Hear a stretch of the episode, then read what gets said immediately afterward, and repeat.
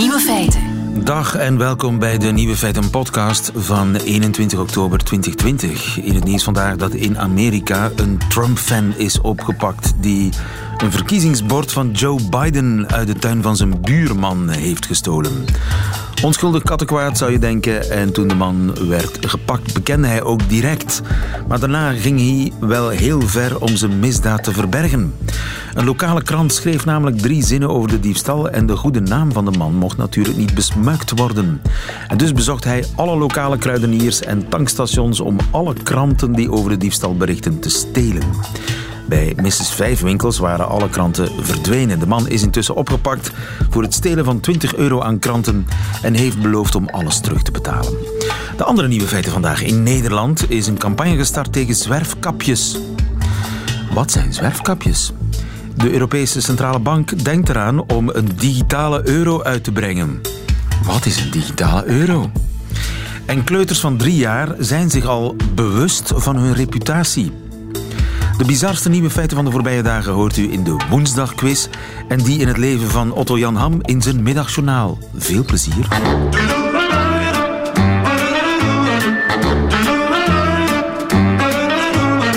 Radio 1. Nieuwe feiten. Het woord van de dag ken ik al. Het woord van de dag is zwerfkapje. En zwerfkapje, dat is niet het vergeten zusje van Roodkapje. En het is ook geen non op de dool. Dat dacht ik ook eerst, zwerfkapje. Nee, uh, zwerfkapje is natuurlijk gewoon een rondzwervend, weggesmeten mondmaskertje. Goedemiddag, Elise Mooiman. Goedemiddag. Elise, jij bent uh, communicatiemedewerker bij Schoon Nederland. En Nederland Schoon. Nederland Schoon is het eigenlijk. Nederland Schoon. En jullie zijn met een campagne gestart tegen zwerfkapjes. Dat klopt. We zijn inderdaad uh, met de campagne gestart tegen zwerfkapjes. Uh, ja, met de hashtag mondkapje, geen zwerfkapje. Omdat uh, nou, wij als organisatie, onze supporters, dat zijn de mensen die zwerfafval rapen hier in Nederland. En nou, ook de media steeds vaker zijn van hé, hey, we zien overal die, die mondkapjes liggen. En ja, dat zagen wij natuurlijk ook en dat is een, het is een probleem. En je ziet ze overal liggen. Zijn dat mensen die hun mondkapje zijn kwijtgespeeld op de een of andere manier? Het, het uit hun jas gevallen? Ik denk beide. Ik denk dat, het, uh, dat er vast een aantal zullen zijn dat mensen ze kwijt zijn geraakt, dat ze uit de jas zijn gevallen. Maar ja, zoveel als wij er hier zien liggen, ik verwacht niet dat we ze allemaal uh, massaal kwijtraken. Dus helaas, zoals dat met al het zwerfafval is, zal dat ook gewoon mensen zijn uh, die het op straat hebben gegooid. Gewoon moedwillig het wegsmijten. Denk je, het, het, het zal vanzelf wel verdwijnen op die manier? Ja, of een, toch een soort angst daarvoor. Het is natuurlijk iets wat je opzet uh, ja, om je te beschermen tegen het coronavirus. En wellicht wanneer ze de winkel uitlopen uh, en het mondkapje niet meer ophoeven, denken ja, ik wil hier zo snel mogelijk vanaf. Ik wil het niet in mijn zak hebben en het dan en niet de moeite nemen om naar een prullenbak te lopen. Niet het in hun zak willen houden. En het dan, uh, ja, wat je zegt, op straat gooien. Uh, en er misschien niet meer aan denken. Maar dat is natuurlijk speculeren. En wat gebeurt er dan vervolgens met dat mondkapje? Vergaat dat vanzelf? Nou, zeker niet alle. En wat veel mensen niet weten is de, nou, die blauwe jongens die je heel veel ziet hier in Nederland. Uh, veel mensen denken, ja, het is gewoon stof. Uh, ja, maar dat is, die zijn vaak gemaakt van uh, polypropyleen. En dat is, of polyester, en dat is gewoon plastic. Dus als we allemaal weten, plastic vergaat niet. En dat blijft eeuwig liggen. En dat wordt microplastic. Dus dat, dat kunnen we absoluut niet gebruiken. Dus die moeten nee. in de vuilnisbak terechtkomen. En mm -hmm. als ik die thuis verzamel, in, in, moeten die in het, uh, het niet recycleerbaar afval dan? Klopt, ja. Want uh, je wil ook niet dat ze in de sorteerstromen terechtkomen. Ze moeten gewoon bij het restafval. Dus vandaar de, de hashtag. Wat was de hashtag ook alweer? Mondkapje, geen zwerfkapje. Correct. Van Nederland Schoon. Ik wens je daar heel veel succes mee, Elise Mooiman. Dankjewel. En ik ga even luisteren bij Jan Verheijen. Dag Jan. Goedemiddag. Jan, jij bent uh, niet alleen woordvoerder van OVAM, de Openbare Vlaamse Afvalstoffenmaatschappij. Jij zit ook mee achter Mooimakers, de organisatie die regelmatig campagnes voert tegen zwerfvuil. Ja, als ik dat zo hoor in Nederland, uh, moet er dringend een campagne komen bij ons ook, hè?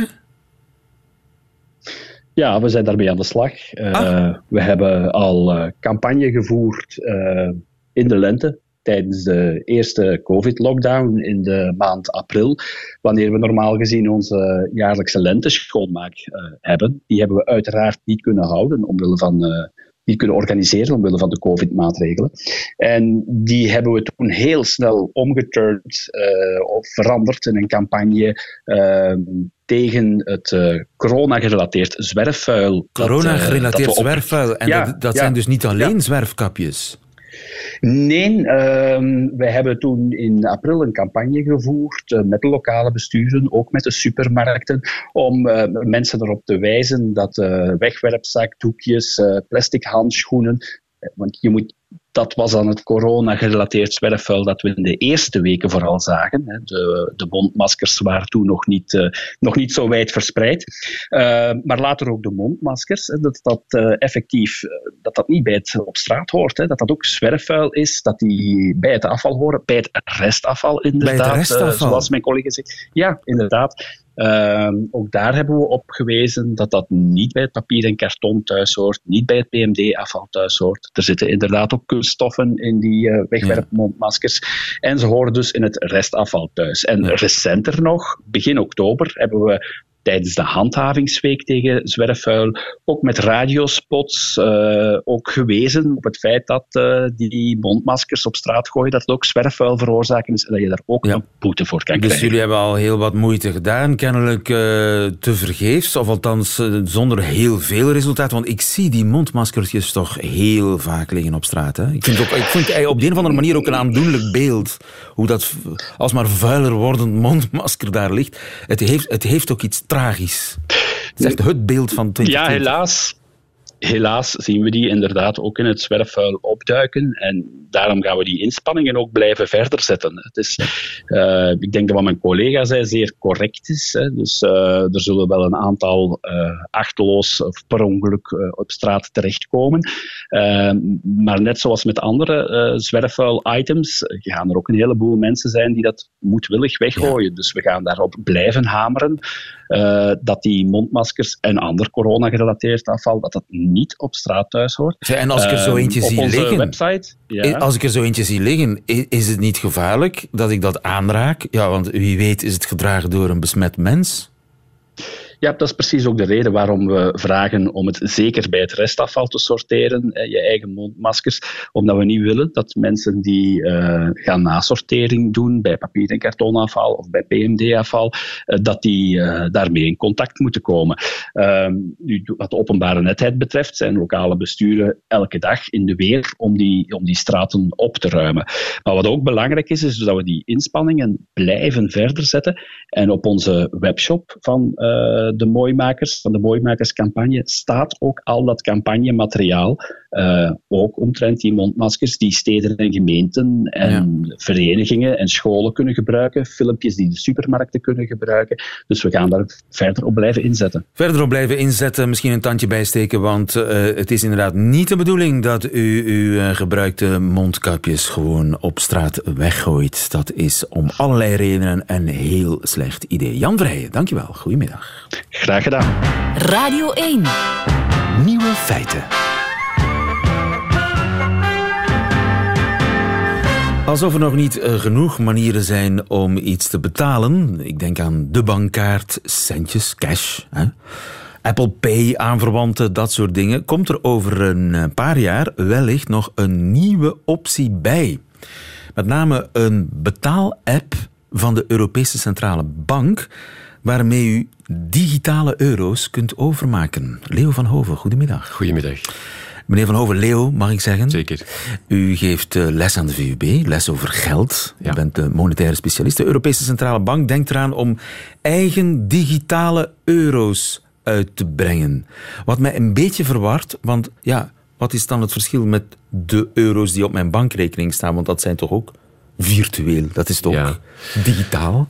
Ja, Wat is het verschil tussen... Maar dat, is, uh, dat is privaat geld. Hè. Geld gecreëerd door private spelers, uh, commerciële banken.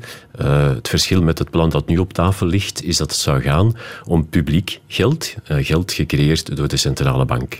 En vandaag de dag hebben commerciële banken toegang tot de liquiditeit van de Europese Centrale Bank. Maar wij als consumenten hebben geen rechtstreekse relatie met de ECB. Dus voor alle duidelijkheid, het gaat om hetzelfde geld. Alleen is, ik bedoel, het is een euro, het zijn ja, euro's natuurlijk, maar het is een soort shortcut. Ja, de beste manier om erover na te denken is alsof wij met z'n allen, u en ik, een rekening zouden hebben bij de Europese Centrale Bank. En met een of andere app zouden we dan geld overschrijven van één rekening naar een andere rekening. Zonder tussenkomst van de commerciële banken. Ja. Daar komt het eigenlijk op neer. Waarom doet de Europese Centrale Bank dat? Er zijn een aantal uh, motieven. Er zijn er twee belangrijke en die houden alle twee verband met de verhouding tussen publiek geld, geld gecreëerd door de centrale bank, en privaat geld. Zijn ze bezig met ons gebruiksgemak of zijn ze bezig met de financiële stabiliteit? Eerder dat laatste. Ja. gebruiksgemak zou ook een motief kunnen zijn, maar het is niet het belangrijkste.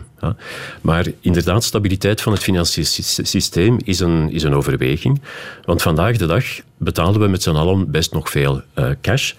En cash is ook nog een soort van vluchtheuvel voor mensen die het vertrouwen kwijt zijn in hun bank of bij uitbreiding in het bankairsysteem van een land. Ja, want cash, daar komt geen commerciële bank aan te pas in principe. Dat is rechtstreeks gedrukt, ja. gemunt door de, de nationale bank. Stel, ik uh, ben het vertrouwen kwijt in mijn bank, uh, dan kan ik altijd naar een geldautomaat stappen, uh, bankbiljetten uit de muur halen en die thuis onder mijn spreekwoordelijke matras stoppen. Maar dat cash dat gaat eruit om allerlei redenen, fraudebestrijding onder meer. Dus is die digitale euro waar de nationale bank aan denkt, de Europese centrale bank aan denkt, is eigenlijk een soort alternatief voor contant geld. Ja. Dus de idee is, als het gebruik van cashgeld vermindert en als de beschikbaarheid van cashgeld vermindert, en we zien met z'n allen meer en meer bankkantoren zonder cash, geldautomaten verdwijnen uit het straatbeeld, de eerste gemeenten zonder geldautomaat zijn een realiteit. En stel dat dat gebeurt, dan verdwijnt die functie van cash als vluchtheuvel. En die idee is dan, of een van de ideeën achter het plan, is dan om een soort van digitale vluchtheuvel aan te reiken. Ik verlies het vertrouwen in mijn commerciële bank, ik schrijf gewoon geld over van mijn rekening bij de commerciële bank naar mijn rekening bij de ECB. Juist. Maar dat zal natuurlijk de commerciële banken nog minder stabiel maken. Want dat, dan creëer je eigenlijk een soort geldstroom van de commerciële naar de nationale banken. Ja, dat is een, een gevaar. Eh, dat um, er in feite meer instabiliteit in het financieel systeem zou komen. Terwijl het de bedoeling was om het te stabiliseren. Ja, maar er zou kunnen een pervers effect zijn. Als ik nu het vertrouwen kwijt ben in mijn commerciële bank, moet ik nog altijd de moeite doen om naar een geldautomaat te stappen, moet ik die bankbiljetten bijhouden. Daar zijn risico's mee verbonden, daar kunnen kosten mee verbonden zijn. Als het echt heel makkelijk wordt met één druk op de knop, ik zit voor mijn laptop, ik schrijf geld over naar mijn uh, rekening bij de Europese Centrale Bank, dan zou het kunnen dat mensen dat te vlug beginnen doen. Bij het minste teken van, van, van onrust. En dan zou je dus zo'n digitale stormloop kunnen krijgen op, op de banken. En dat wenst men uiteraard niet. Maar... En heeft het ook te maken met de plannen van eh, Facebook bijvoorbeeld om met de Libra te komen? Misschien is die er al op sommige plaatsen, waarbij je dus internationaal zult kunnen betalen zonder wisselkoersen. Eigenlijk een soort Facebook-munt. Waarbij je dan je euro's aan Facebook geeft en je krijgt er libra's voor terug. Dat zijn allemaal dingen die de centrale banken niet graag zien gebeuren. Dat heeft de aandacht voor uh, digitaal centrale bankgeld zeker uh, in een stroomversnelling uh, gebracht. Dus een, een, tweede belangrijk motief is er om, om ervoor te zorgen dat er genoeg concurrentie blijft in dat betalingsverkeer. Dus vandaag de dag betalen we nog vrij frequent cash, maar Onder andere door de coronacrisis is dat toch wat um, afgenomen. Stel dat het gebruik van cash nog verder achteruit loopt. Stel ook dat de aanvaarding door handelaars achteruit loopt dan is de vraag, leggen we dan niet uh, te veel macht in, in de handen van private spelers? Gaan we dan niet naar een privatisering van geld? Daar komt bij dat die private spelers door de aard van de sector, waar heel grote schaalvoordelen zijn, ook grote spelers zijn. Met grote risico, die grote risico's durven nemen. Ja, uh, zeker. En een geopolitiek motief voor de Europese Centrale Bank is ook dat die grote spelers toevallig ook allemaal Amerikaanse spelers zijn. Visa, Mastercard. Juist, ja. In de toekomst Facebook, Apple, Google, who knows. Ja, en als daar iets misgaat, wie mag er voor de inderdaad. De, de kosten opdraaien, ja, zeker. de puinruimen. Ja, dan zijn er ook nog privacy-aspecten. Uh, waar zitten die data? Wie heeft er controle over die data? Dus een goed plan, al bij al. Het valt zeker te overwegen. Uh, of het een goed plan is, hangt af van de manier waarop het uh, in circulatie wordt gebracht. Want er zijn daar heel veel uh, mogelijkheden, allemaal met voor- en, en, nadelen. In Zweden zijn ze daar toch al mee begonnen? Zweden, dat geen deel uitmaakt van de eurozone, maar daar, of hebben ze toch ook vergaande plannen om ja, ja, met, ze hebben, met ze hebben kronen te werken? Um, vergaande plannen om een e-corona, een elektronische ja. corona, te creëren. Maar de centrale bank die het verst staat, is in feite de Chinese centrale bank. Ze hebben in het voorjaar een aantal pilots, een aantal proefnemingen gedaan. In vier steden, weliswaar gesloten proefnemingen, enkel met overheidspersoneel. Maar toevallig net vorige week hebben ze wel een open pilot gedaan. 50.000 proefkonijnen die zijn uitgeloot via een loterij. Dat is wel interessant. Er waren naar het schijnt 2 miljoen gegadigden. 50.000 proefkonijnen zijn uitgeloot. Die konden de Digital Renminbi-app downloaden, met daarin een electronic wallet, een elektronische portefeuille op hun smartphone, met daarin gratis 200 yuan. 200 digitale yuan, moet ik zeggen. Dat is equivalent um, ongeveer aan 25 euro. Ja. En dat geld konden ze vorige week, maar alleen vorige week, uitgeven bij um, 3000 handelaars in uh, Maar dat zal misschien een, een, een voorwaarde zijn waarbij het systeem kan werken, dat het beperkt is. Dat je niet al je geld kunt omzetten in digitaal. Dat is inderdaad uh, iets waar men aan denkt. Hè, dat we wel een rekening zouden krijgen bij uh, de centrale bank, maar dat we daar maximaal 3000, 4000 euro zouden kunnen op plaatsen. Ja. En genoeg om in noodgevallen het een maand te redden, maar ook niet meer dan dat. Hè, want anders riskeer je effectief dat bij de minste onrust de rekeningen van commerciële banken leeglopen, wat niet goed is voor die commerciële banken en in feite het probleem uh, verergert, want die moeten dan assets beginnen verkopen om aan die gestegen uh, geldopvragingen te kunnen voldoen. Oké, okay, we kijken er naar uit. Uh, misschien komt hij er binnenkort aan. De digitale euro uitgegeven door de Europese Centrale Bank. Dankjewel. Graag gedaan.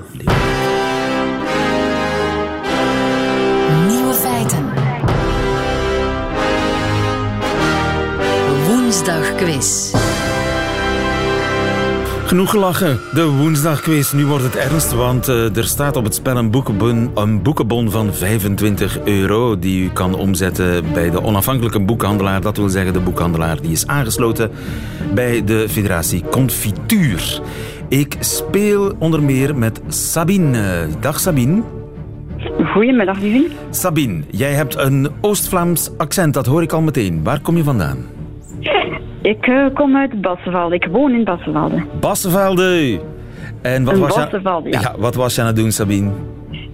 Ja, uh, ik was eigenlijk... Uh, ik ben volop bezig met opkuisweg naar een brandje die we deze week hadden, spijt Oei, genoeg. een brand? Ja. In Bassenvelde? Klein- Wat is er in brand ja, gevlogen? klein- eh, een eh, kookpan, een kleine keukenbrand. Het is, eh, we hebben het zelf kunnen blussen, dus Oei, gelukkig. dat is even schrikken, toch? Ja, zeker en vast. Zeker en vast. Nog nooit voor gehad en ja, het, het is gebeurd. Nog aan het bekomen van de keukenbrand in Bassenvelde gaat ze nu al meedoen aan de quiz. Stalen zenuwen heeft Sabine. Ik eh, vraag me af hoe het Ja. zit met Joris, onze tweede kandidaat. Joris, jij was daarnet nog aan, aan, in volle vaart aan het rijden. Ik heb je dringend aangemaand om eh, aan de kant te gaan staan. Is dat inmiddels gebeurd, Joris? Ja, ik sta aan de kant. Joris, waar was je naartoe? Waar, waar, ging je, waar moet je zo dringend naartoe? Eh, ik ben aan het werk en ik kom van Duitsland en ik ben nu op weg naar Antwerpen om een eh, container te gaan afladen. Hola, je bent, oh, je bent trucker. Ja, Aha, ik zit op een truck. Dat is een, een droom die in vervulling gaat. Maar daar gaan we het verder niet over gaan. Eh, Ik heb voor jullie vijf meer keuzevragen. Ik begin bij Sabine, Ja. die zich eerst had gemeld. Eh, zolang Sabine juist antwoordt, blijft ze aan de beurt. Bij een fout antwoord mag eh, de andere kandidaat Joris eh, een poging doen. Wie het laatste juiste antwoord heeft gegeven, die wint. Zijn jullie er klaar voor? Zeker. ja. Sabine, op het internationaal ruimtestation ISS was er vorige week geen brand, maar een zuurstoflek. Welke oplossing bedachten de Russische co- cosmonauten aan boord? A. Aangezien de volgende bevoorrading pas een week later zou komen, hebben ze het lek gedicht met tandpasta. B. Om het lek te lokaliseren lieten ze een theezakje in het ISS rondslingeren. Door de gewichtsloosheid zweefde het naar het lek. C. Ze lieten een rookbom afgaan in het ISS en onderzochten waar de rook ontsnapte om het lek te lokaliseren en te dichten. Sabine, wat denk je? Oh, een hele moeilijke. Niks van gehoord. Um, ik gok op tandpasta. Ah. Tandpasta, helaas, helaas, helaas, helaas. Via de beveiligingscamera's konden de cosmonauten de weg van het... het is aan Joris. Ah, oh, oh, het is aan Joris. Joris. Sorry, concentratie. Joris, wat is volgens jou het juiste antwoord? Ik denk het theezakje. Ja. Dat is helemaal goed. Ja, sorry hè. Uh, ik ben een, een hele slechte quizmaster. Maar goed, Joris, ik blijf bij jou. Een uh, Zwitsers koppel heeft hun pas geboren dochter de naam Twifia gegeven. Voor die speciale naam hadden ze een speciale reden, Joris. Welke reden? A. Het meisje is vernoemd naar hun internetprovider. En nu krijgt het koppel 18 jaar gratis internet. B. De vader had een wetenschap afgesloten met de uitbaaster van Café Twifia in Zurich. Krijgt nu een jaar lang gratis drank. C. De familie bleek tot hun eigen verrassing van adel af te stammen en moest volgens de traditie hun kind naar een voorouder noemen. Uh, dat is A. A. Dat is helemaal goed. Inderdaad. Het kind is vernoemd naar de Zwitserse internetprovider Twifi. Nog een dat meisje ze had ook Twifi kunnen eten, maar het werd Twifia. Vraag 3. Nederlands onderzoek ontdekte een onverwacht voordeel van de lockdown. A. Het aantal astmapatiënten is licht gedaald omdat er minder luchtvervuiling was. B. Minder kinderen kregen obesitas omdat de ouders meer tijd hadden om verse gerechten te koken. C. Het aantal vroeggeboortes daalde. Onverwacht voordeel van de lockdown. Wat denk je? C. Denkt Dat is helemaal C. goed. Het aantal vroeggeboorten daalde met 20%. Waarschijnlijk omdat zwangere vrouwen meer hun handen wasten en minder sociale contacten hadden. Bacteriën spelen een rol bij vroeggeboorte. Vraag 4. In Manila, de Filipijnse hoofdstad, heeft de burgemeester om thuisonderwijs mogelijk te maken een verbod opgelegd. Wat is verboden in Manila? A. Om te garanderen dat ouders altijd thuis zijn, mogen honden pas s'avonds uitgelaten worden. B. Websites als Instagram en Facebook zijn tussen 7 uur s ochtends en 5 uur s middags offline. C. Overdag karaoke zingen, ook in de eigen woonkamer, is verboden. In Manila. A, B of C? Uh, ik denk A. Fout. Helaas, Joris. Boze ouders hadden naar het stadhuis Nee, nee, nee, lieve, lieve. Het is aan Sabine nu. Ah, ja, het voor Sabine. Ah, help. Ik wil te snel gaan. Sabine. Sabine, jij Ja. mag ook nog een gok wagen. Ik denk dat het drie is karaoke. Aha, tuurlijk. Dat is helemaal goed. Want inderdaad, boze ouders hadden naar het stadhuis gebeld om te klagen over de karaoke-sessies die de thuisonderwijslessen van hun kinderen verstoorden. Karaoke is overdag verboden. Ik blijf bij Sabine. Dat klopt.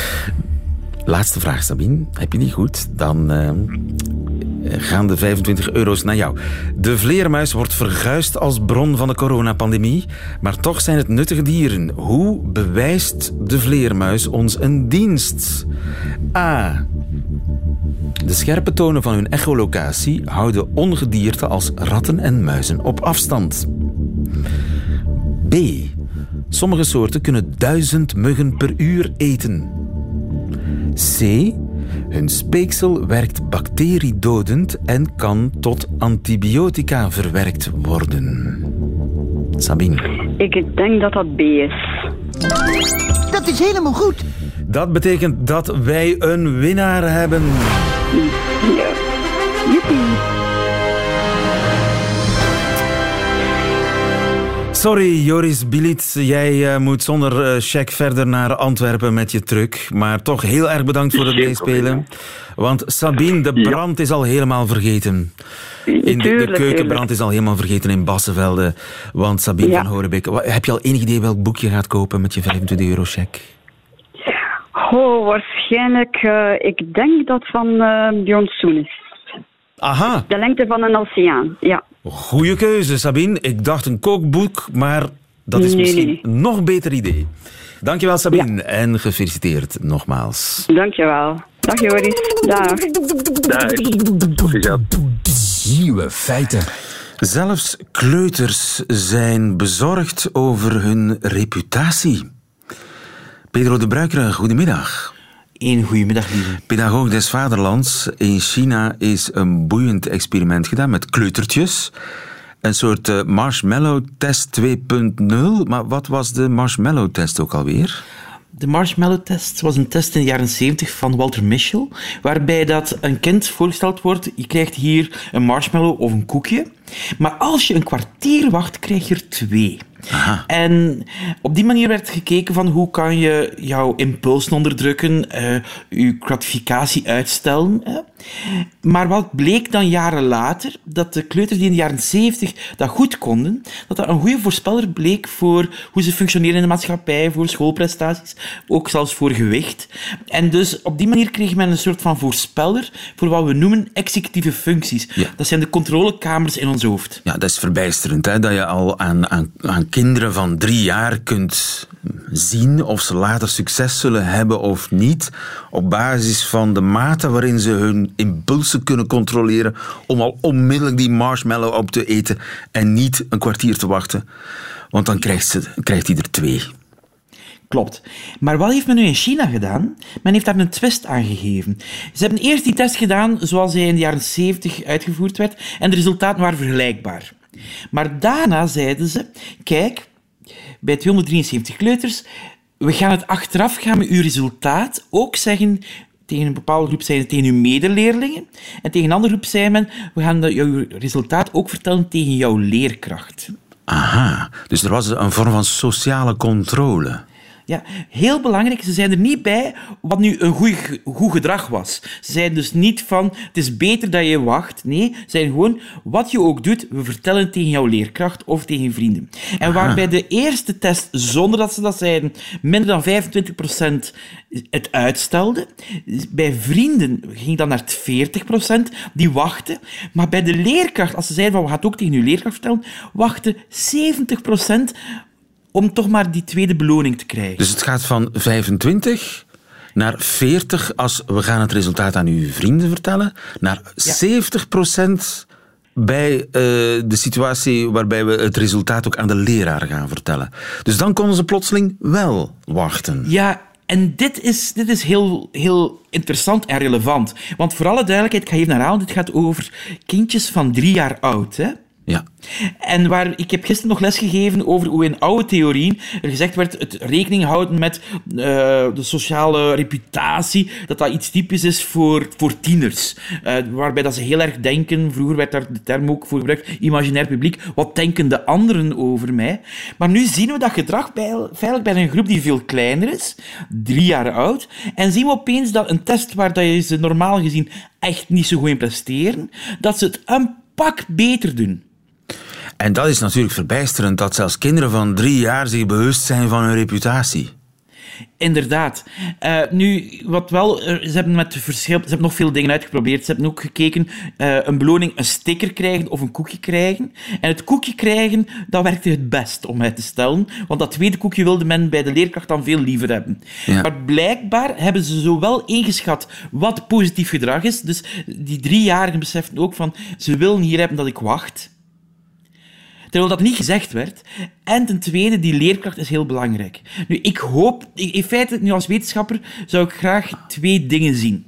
Ik zou enerzijds heel graag zien dat we dit onderzoek, en dat uh, doen de Chinese onderzoekers ook als voorstel, dat we dat ook bijvoorbeeld hier in Vlaanderen doen, ook in de Verenigde Staten, op verschillende plaatsen. Het kan verschil uitmaken. Het kan verschil uitmaken. Uh, we weten dat bijvoorbeeld de leerkracht in, in China een heel groot aanzien heeft, vaak. Dus dat kan een impact gehad hebben. Ja. Eén. En ook Maar- de Chinezen zijn heel erg groepsgericht. Uh, d- dat is een andere cultuur eigenlijk. Ja, dus voor mij is het zeer interessant om die test te doen in verschillende culturen. En, en iedere onderzoeker die luistert, uh, een zeer goede suggestie. Ja, en maakt het ook een verschil ehm, in de discussie waar komt wilskracht vandaan? Is dat iets waarmee je geboren bent of is dat iets wat je kunt leren? Wijst dit erop dat je wilskracht kunt leren? Wel beide. Want wat de onderzoekers ook gedaan hebben, ze hebben ook wel gekeken hoe dat zat met de executieve functies van die kinderen voor de test. En ze zagen dat dat wel een belangrijke voorspeller ook was. Executieve kijken- functies? Ja, dat, zijn die, dat is in feite in de mate van, van controle die je al hebt. En dus hebben op een andere manier dat ook al getest bij kinderen. En dan zagen ze dat voor de baseline dat dat een goede voorspeller was of het, ze het koekje zouden nemen of niet. Maar wat ze dan gezien hebben, is behalve dat je dus blijkbaar al voor, op voorhand een beetje aanleg had om het beter of slechter te kunnen, bleek via dit experiment dat ze ook het konden verbeteren. En dat brengt mij bij een tweede onderzoek dat ik graag zou zien, maar dat is een beetje moeilijker.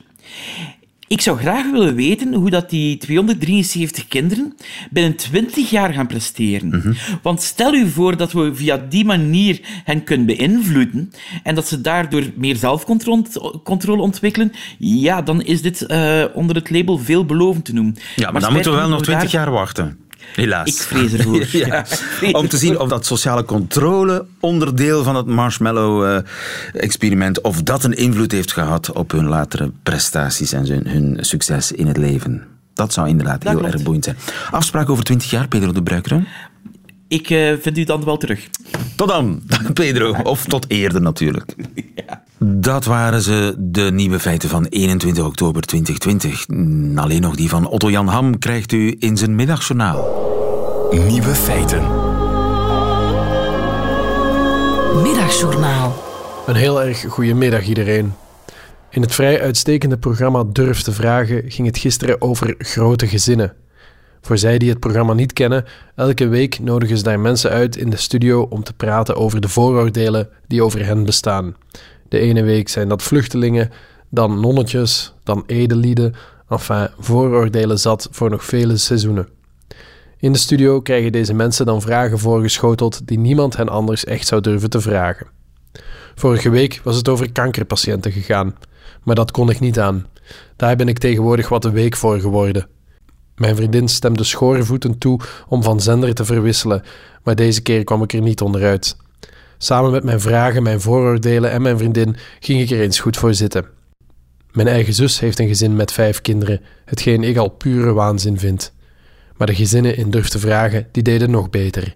Zes, zeven en negen kinderen, mijn hemel. Eén gezin had zelfs elf kinderen. Ze waren allemaal meegekomen naar de televisiestudio. De vader, zes jaar jonger dan ik, was een potige kerel met de haren netjes naar achter in de gel. Ondanks zijn glimmende rood aangelopen hoofd, waar ik een te hoge bloeddruk uit dacht af te leiden, glimlachte hij de hele tijd fijntjes en gaf hij geen krimp, terwijl zijn elf wondertjes op de achtergrond de studio en elkaar afbraken. Hij deed me denken aan het opperhoofd van Asterix, die elk moment uit zijn vel kon springen om vervolgens zelf deel te nemen aan de knokpartij achter hem. Maar dat gebeurde niet. Vader hield de sterke, getatoeëerde armen stevig gekruist en zichzelf voor dat hij het prima voor mekaar had. Nee, zo straalde hij uit. Met gekrijs en gejank, of met argumenten over waarom zo'n groot gezin misschien wel wat veel van het goede is, moest je bij deze jongen niet aankloppen. Het gleed van hem af, als babykots van een eend. Moeders had ook tatoeages, of toch zeker één op haar borst, zo vertelde haar décolleté. Ook zij was nog jong en had de tijd niet meer meegemaakt van toen tatoeages iets waren voor marginale en Maori-krijgers. Je kan dat zien, de mensen bij wie de jaartelling begint bij de geboorte van David Beckham, bijvoorbeeld aan hun tatoeages. Op de vraag of er niet zo langzamerhand een knoop in de ongetwijfeld gespierde zaadleiders van haar wederhelft moest, antwoordde ze met een knipoog dat dat niet ging, omdat ze niet van oneven nummers hield. Een flinke tik voor kind 1, 3, 5, 7, 9 en 11, maar die waren op dat moment gelukkig al lang niet meer naar hun moeder of naar welk gezag dan ook aan het luisteren. Siska Schoeters, de bijzonder geschikte presentatrice voor dit programma, draaide een ochtendshift mee in het gezin van zeven. Dat verliep een stuk gestroomlijnder dan bij ons thuis. Dat kwam, zei de moeder, doordat de vader niet thuis was. Niet alleen vertraagde hij de boel, de kinderen gedroegen zich ook slechter wanneer hij in de buurt was. Mijn vriendin was me iets te heftig aan het knikken op dat moment. Diezelfde moeder antwoordde later in de studio op de vraag hoe het zo ver kan komen dat je plots zeven kinderen hebt, dat ze er gewoon nooit zoveel over hadden nagedacht. Wij zijn mensen die niet zoveel nadenken, voegde ze eraan toe, waarna ze hard begon te lachen, in het geheel niet gealarmeerd door haar eigen woorden. Het viel mij verder op dat alle ouders in dit programma een zwaar West-Vlaams accent hadden, maar dat zal wel aan mij gelegen hebben. Volgende week gaat het in Durf te vragen over Joden. Ik wist niet eens dat daar vooroordelen over bestonden.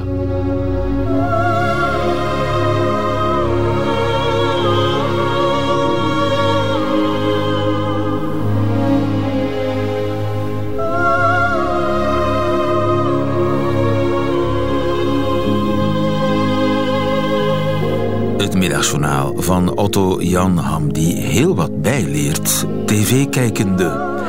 Einde van deze podcast. Hoort u liever de volledige uitzending van Nieuwe Feiten? Dan kan natuurlijk via onze app of via onze site radio1.be. Daar vindt u overigens nog veel meer fijne podcasts. Tot een volgende.